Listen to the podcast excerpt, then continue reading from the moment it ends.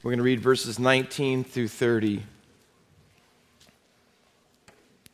Philippians chapter 2, verses 19 through 30. You're using a red Pew Bible in front of you. It's page 981.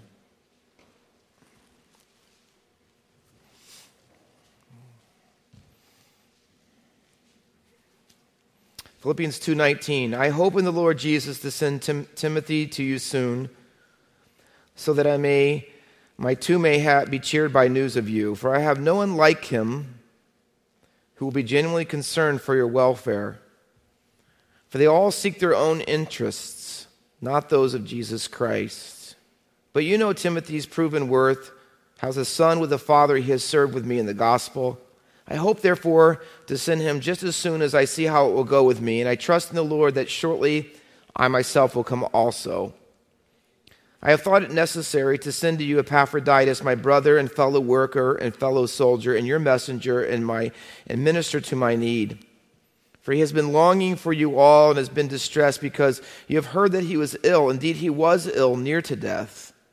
But God had mercy on him, and not only him, but on me also lest I should have sorrow upon sorrow. I am the more eager to send him, therefore, that you may rejoice at seeing him again, and that I may be less anxious. So receive him, the Lord, with all joy, and honor such men. For he nearly died for the work of Christ, risking his life to complete what was lacking in your service to me. What is a Christian? If you had to pick a term, a name, to describe Christian, what would it be? A lot of people would say Christians are believers. Others would say Christians are followers, saints, disciples. That's quite actually a long list. I've asked that question to numerous people over time, and I've never, ever had one person say to me, to the answer to the question, What is a Christian? I've never had anyone say, Well, they're slaves. I've never had anyone say that, slaves of Christ. And yet, when you look at a litany of people all throughout the pages of the New Testament, you'll find that it is very much more common for Christians to refer to themselves as slaves as you might think. The apostle Paul does it in three beginning of 3 of his epistles in Romans, Titus, and of course Philippians in which the one we write. In fact, Philippians is the only book of the New Testament that Paul wrote that ever has the only description of his ministry as being slave. Philippians is the only one. James introduces himself in his epistle by slave. So does Peter in 2 Peter. Jude does in the beginning of his short and brief document. Epaphras is called that in Colossians 1 7 and 4. Tychicus, pastors, Paul refers to pastors as being slaves. Disciples call themselves slaves in Acts. Mary, the mother of Jesus, twice in Luke's Gospel, chapter 1, in the Christmas story, when the angel appears to her, she calls herself a slave. So did Simeon in the temple when he held Jesus in his arms.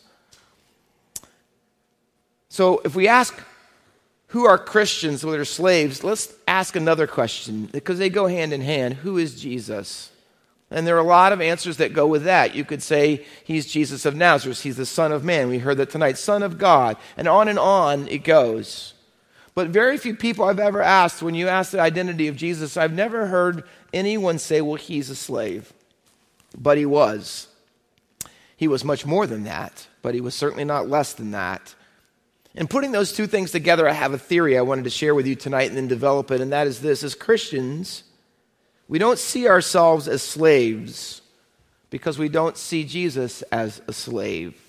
I'm convinced that we are not like Christ to the degree that we don't know what Christ is like. Slave, all throughout the New Testament, at the beginning of documents are used otherwise, is an identity marker. It is who we are, and it's who we are because it was who He is. The people on the long list that I just gave you that at the beginning or in the epistles identify themselves as a slave of God or a slave of Christ seem to have an understanding and they have a grasp on how to li- live the Christian life that we in our age don't readily assent to. Namely, and that's this, let me say it this way salvation, your salvation and mine, is not going from having a master to having no master. Salvation, as scripture says in Romans chapter 6 and verses 15, verse 23 in particular, is going from having the wrong master to having the right one. Freedom in the Bible is not having no master, it is having the true master that your life was made to have. That's illustrated if you want to hold it, your finger in Philippians and turn back to Acts 16, because this is the place where the book of Acts records the very first time that Paul went to Philippi to establish this church. And he's going to illustrate that salvation is just that. Salvation is having a new master. There are three stories. In fact, I would go so far as to say that the church at Philippi was built on slave stories. The Bible says in chapter 16 and verse 17 that there was a little slave girl that was demon possessed. She had two masters. She had physical masters, and they are represented in the ESV by the word owners, but is the word kuriai, which means Lord, master. So she had two masters, physical ones that used her abilities that were demon possessed abilities for their own good and for their own gain. She had a spiritual master, and that's the one that frightens all of us, and she was possessed by a demon. And the Bible says that she was going around following, imagine Paul and Silas around the city as they tried to evangelize, and she kept announcing this and crying out loud. In other words, seemingly she was screaming it. That these are the servants, it says in ESV, of the Most High God. And the word is not servant, it is slave.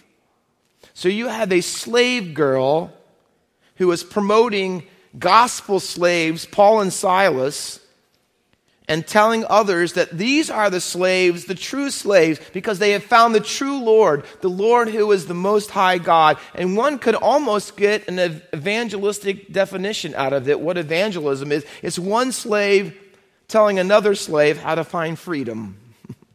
And that's exactly what was taking place in Philippi. There were people, all kinds of people. And you can see it in the three. There was the Philippian jailer, there was Lydia, there was a slave girl, young, older, male, female. It didn't matter who you are, the background of your life. Here's what's the common denominator people are slaves and they need a new master. And so you find all sprinkled through the text the word saved.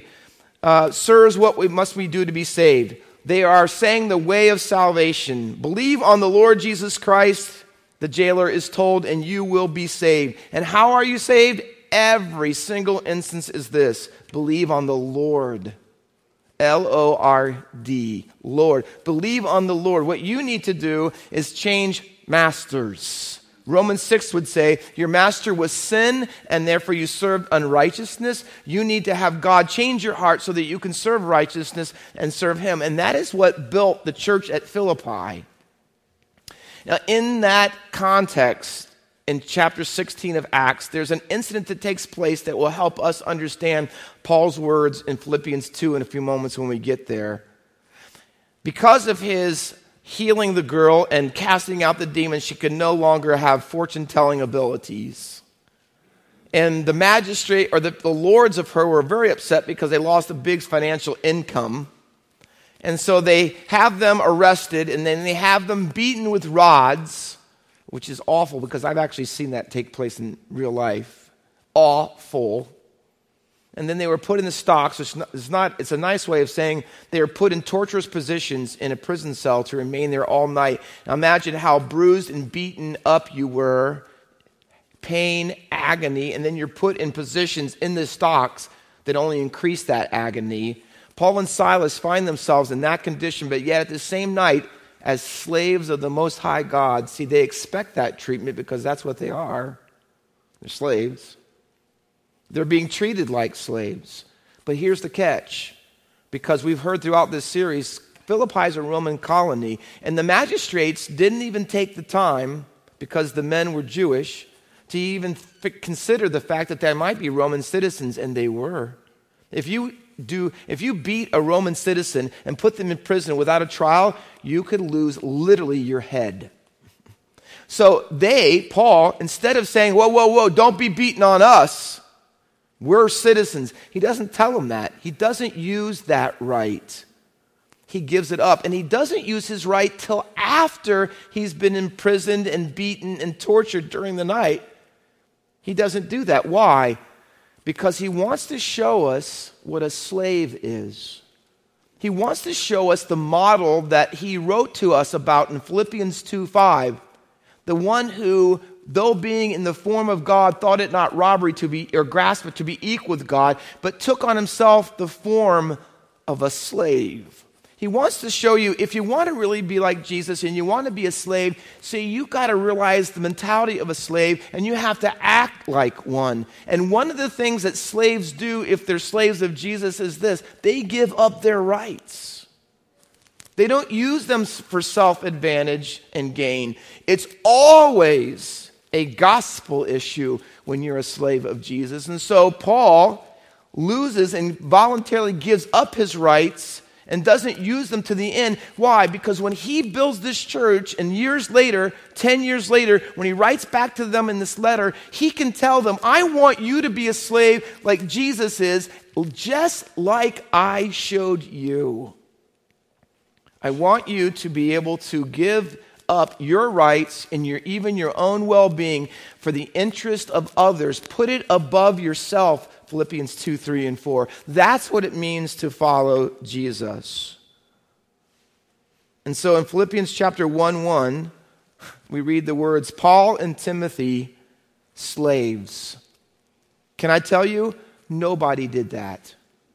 Nobody did that. Philippi was a city that had military retired people, high up senators, people who were bigwigs, people that were the upper echelons of society. Slaves were the lowest of the low. Nobody aspired to it. If you were a slave, you were embarrassed and ashamed by it. It was a dishonor. Nobody would have claimed to be a slave. But in this text, not only does Paul and Timothy, his disciple, choose to use that as their title, the only time in all of his writings, it's the only way he describes himself in an introduction. But not only this, listen, have you ever wondered? He says, and to the bishops and deacons. The only epistle that ever mentions the people in authority and leadership that he is writing to. Why in the world would he do that? He is reminding them from the very first words of this text then I'm going to tell you, I'm going to put your interest above mine. Let me introduce myself here,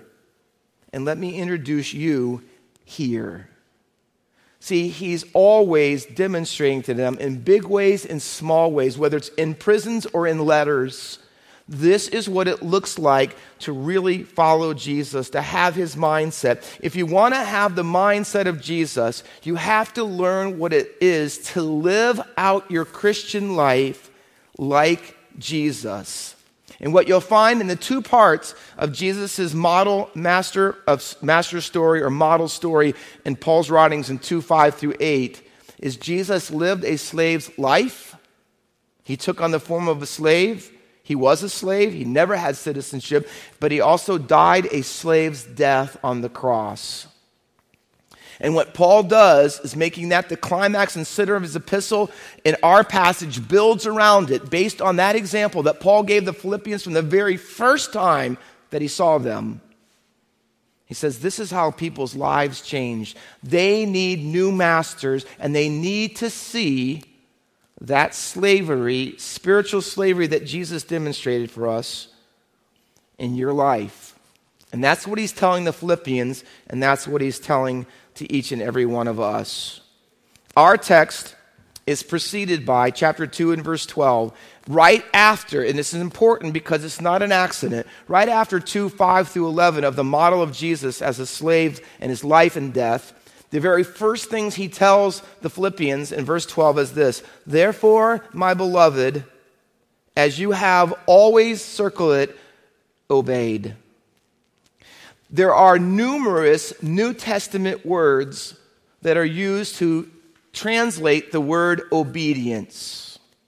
There is only one in this text, and it is only used twice. It is used of Jesus in chapter 2 and verse 8 and he became obedient. How far would he go? Well, he became obedient unto death, even a cross death. The only other time hupakuo is used is in verse 12, right after it. He says, You know what kind of slaves you've been up until this time? You have been, when I was there looking over you and watching over you, you obeyed. But I want to see how far you will take the slave mentality. I want to see how far and how long and to what extent you will become obedient because you've always obeyed like slaves do. You, you, you've already, and it means to listen under. It's a military term. See, it's putting yourself under the authority of someone else. We would say, Master. You've always allowed me to be the master. You've always let me tell you how to live like Jesus, and you've done that to a extent, but now I'm not there anymore. And here's what I want to know Will you do it when I'm not there? Will you do it when it's not easy? When you're, you're pushed to the limits, when you have to lose your rights, when you have to actually do the things like Jesus did when he lived his slave life, will you do that? Another use of hupakuo or obedience and that is Jesus in Hebrews 5 8, where it says, And even though he was a son, meaning not a slave, even though he was a son, he learned obedience. He listened under, he obeyed by the things, he learned obedience through the things that he suffered.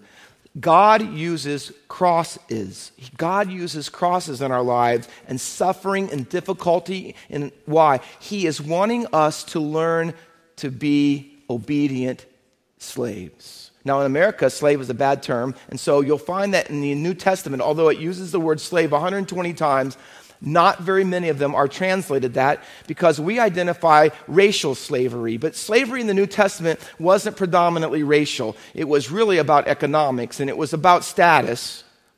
And anybody could be a slave. It didn't matter what color you were, what age you are, what, what gender you were. There was none of that going on like it was in our day.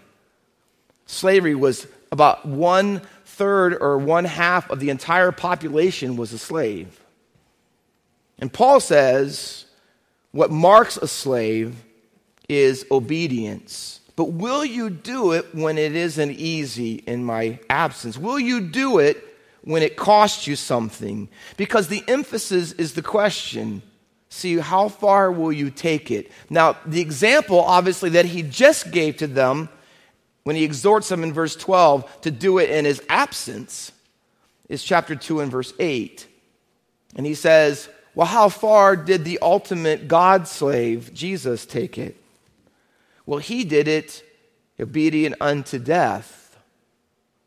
Oh, but not just death, death on a cross. In chapter 2, in verse 30, Epaphroditus is mentioned.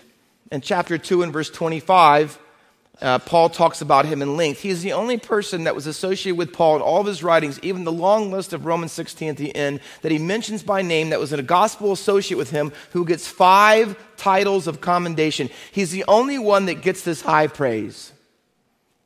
And what we find out about Epaphroditus is why he was so, I said, great in Paul's eyes, was that he exemplified this pattern. So, what you find is here's the main model Jesus 2 5 through 11. And in our section that we read tonight, 19 through 30, are two examples of two people that lived out the Christian slave life just like Jesus and just like Paul. The one is Timothy, the second is Epaphroditus. And so, when he asked them, How far will you obey?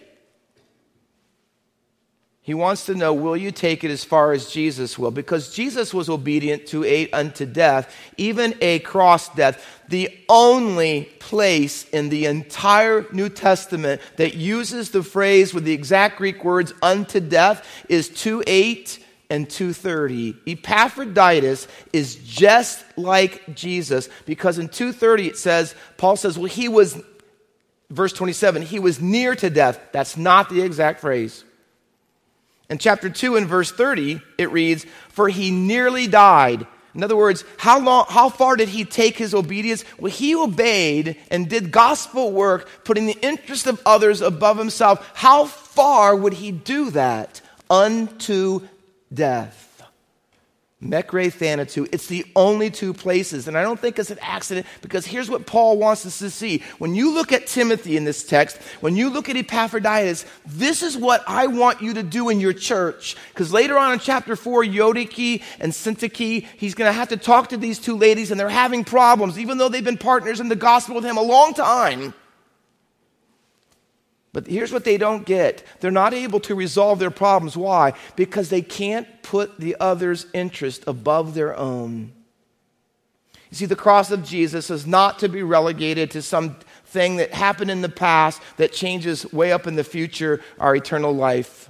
It is that, but it is more than that. The cross of Jesus and dying on the cross is the model about how that we should live our lives. It's an identity marker, it's who we are. So, the question for you tonight is how far would you take it? If you find out from Scripture that you're a slave of Christ, how long, how far would you take the obedience? Will you be obedient this week when everyone's looking and when no one's looking? Will you live the slave's life Will you give Jesus, say, Jesus, I know I have rights and I could be so angry how they're treating me, but I give up those rights because I'm doing it for the interest of the gospel. Will, when suffering comes into my life, will I listen under? Will I really hear what God has to say and still obey? Are you obedient if it costs you? What if obedience turns out to be a minus instead of a plus? What if obedience is not popular and acceptable at school? What if obedience puts your job on the line? What if obedience loses a friendship, breaks a family tie?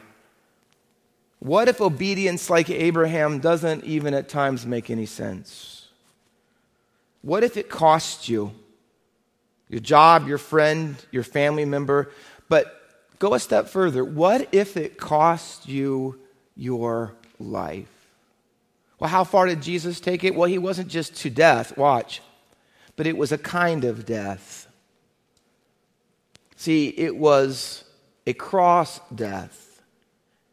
And I think that that phrase means a lot of things. Can I tell you, it means physical, the physical. He it died a cross death, torturous, painful. There is no agony unlike, that is like it in the first century world.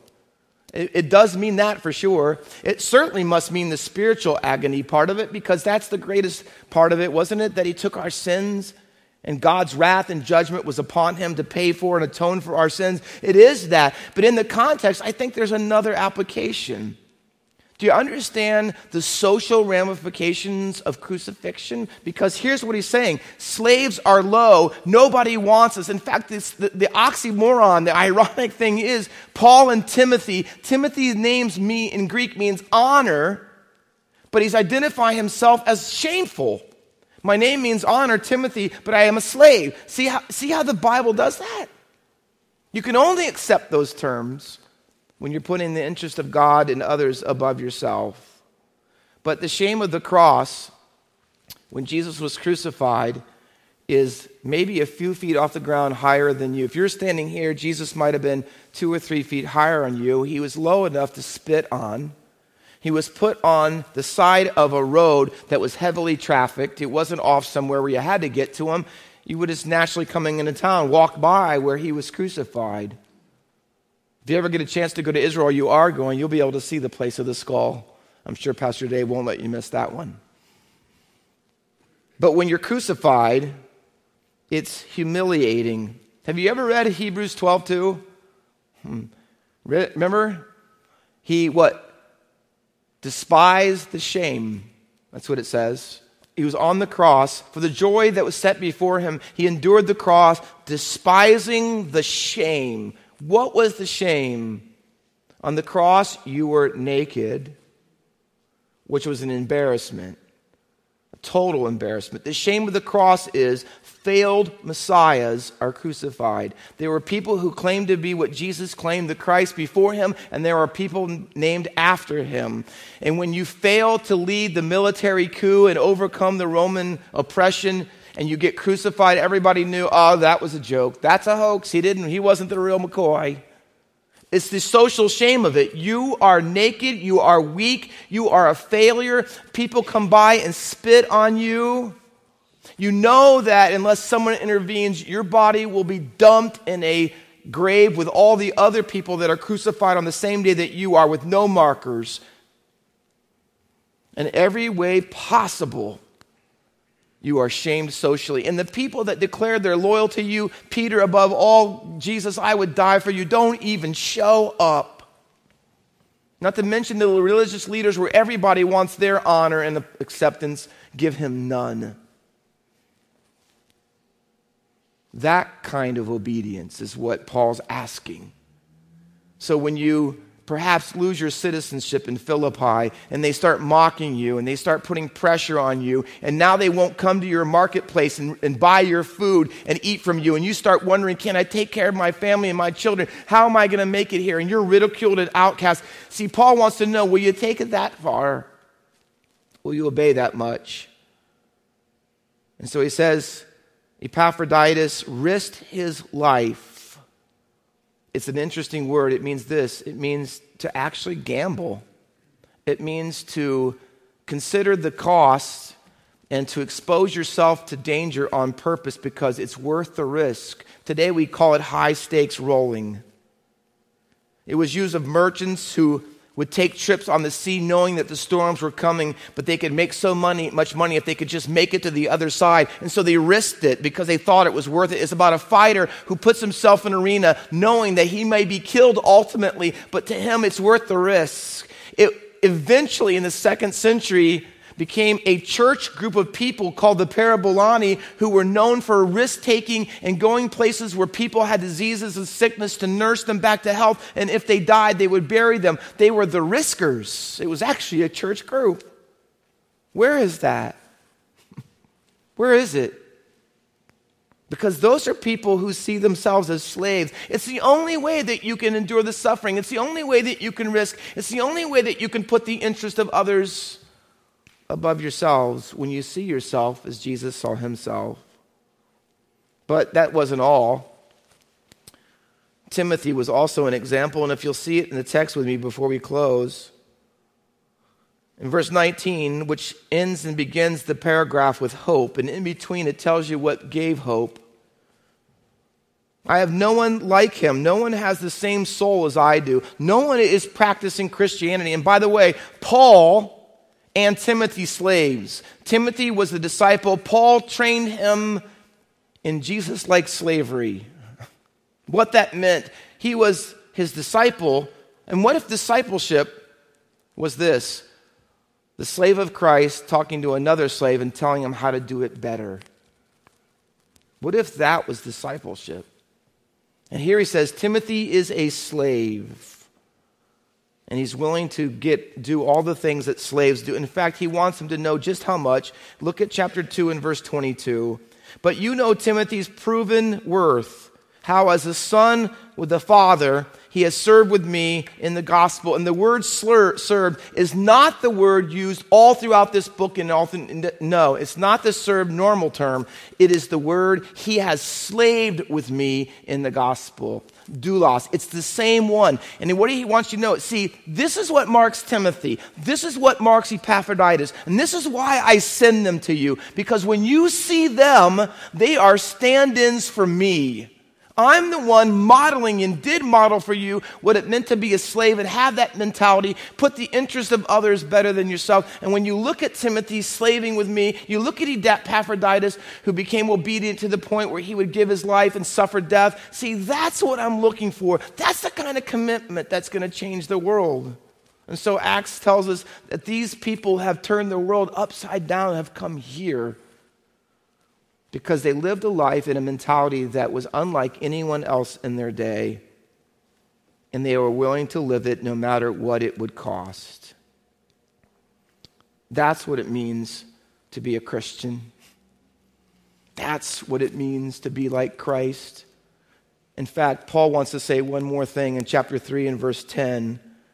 He says, It's a fellowship. That's what churches are. We're a fellowship of slaves, that I may know him and the power of his resurrection, sharing in his sufferings, which is the tool for what? becoming like him, not just in his life, what? In his death. See, I want to take it as far as he did. Oh, can you imagine? No, don't answer. How many wives tonight would say, you know what? My husband, let me tell you about him. Here's the words, and like Christian and Jesus, what are all the words? Here's what marks my husband. You know what marks him? Oh, you know the first thing? Slave. Oh, that's his mentality. He's always putting the interests of me and our kids above him. He always is. I mean, the guy even vacuums and dusts and tries to make food. I do our house. I am really good at cereal. But that's imagine if if that was what our kids grew up and saying, look at the my parents. Oh, look how people do this to them and talk about them and look how they but you know what? I never hear them mock people or ridicule people. I never hear that. You know why? They're slaves. They have that mentality. They're always looking for the interests of others to put it above themselves. They're willing to take it to lengths. They're willing to sacrifice. What if that's what marked our relationships at home? What if it marked our relationship here when you had a disagreement or something didn't you like at church? What if you always put the interests and the agendas of others above yourself? What if that is how it worked? Now, see, it's possible, and I'll close with it. It is possible that you could try to act like a slave on the outside, but not be one on the inside. Let me close with this example. You know the story of the prodigal son. Jesus tells it in Luke's Gospel, chapter 15, and he tells about two prodigals. One is the younger son who lives riotous living and squanders all the money that his inheritance would allow him. He comes home, they have a party, they, fill the, they kill the fatted calf, and everybody's happy except the elder son. His dad comes out because the elder son, once the party is going, he finds out he's not interested. And here's why he's not interested because he was only a slave on the outside. He never had the love, he never had the desire. He really wasn't putting the interests of everyone above himself. It was all about him in the end. And you know what he says to his dad? That your son, he doesn't call him by his brother's name, your son. He's gone off and done all this. He comes home the first day and he, look at you, give him all this. You never did a fatted calf for me. He goes this, and even though I have served you all these years, and you know what the word is? Slavery. Same one in 222. I have slaved for you. I've been your slave. I obeyed. I obeyed all these years. What have you ever done for me? You know what his problem was? He wasn't a slave on the inside. He didn't have like souls, he didn't have the heart of Jesus. It was a performance for what he could get his own way. We don't want to be that slave. We want to be slaves like Jesus, like Paul, like Timothy, like Epaphroditus. We want to genuinely be that person. Not do slave things, be slaves of Jesus. Who are you tonight? Who is Jesus? Slave. Question is, will we be like him? Let's pray. Oh, Father, help us. See, no one is a solo slave. Paul made Timothy one, and Paul helped uh, Epaphroditus to be one. He wanted to help the Philippians to be slaves. See, we need to be in small groups and D groups. You know why? Because we can't be solo slaves. We can't do it on our own. We need to follow the model, the pattern. We need someone to help us who's gone down this road.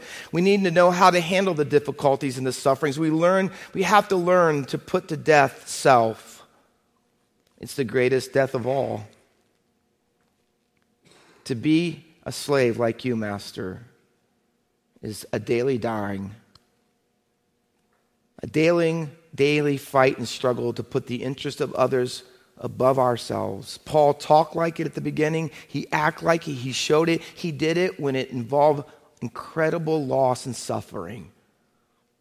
But it's who he was. Father, it is our prayer tonight that by your grace and for your glory, that we would see that as our identity.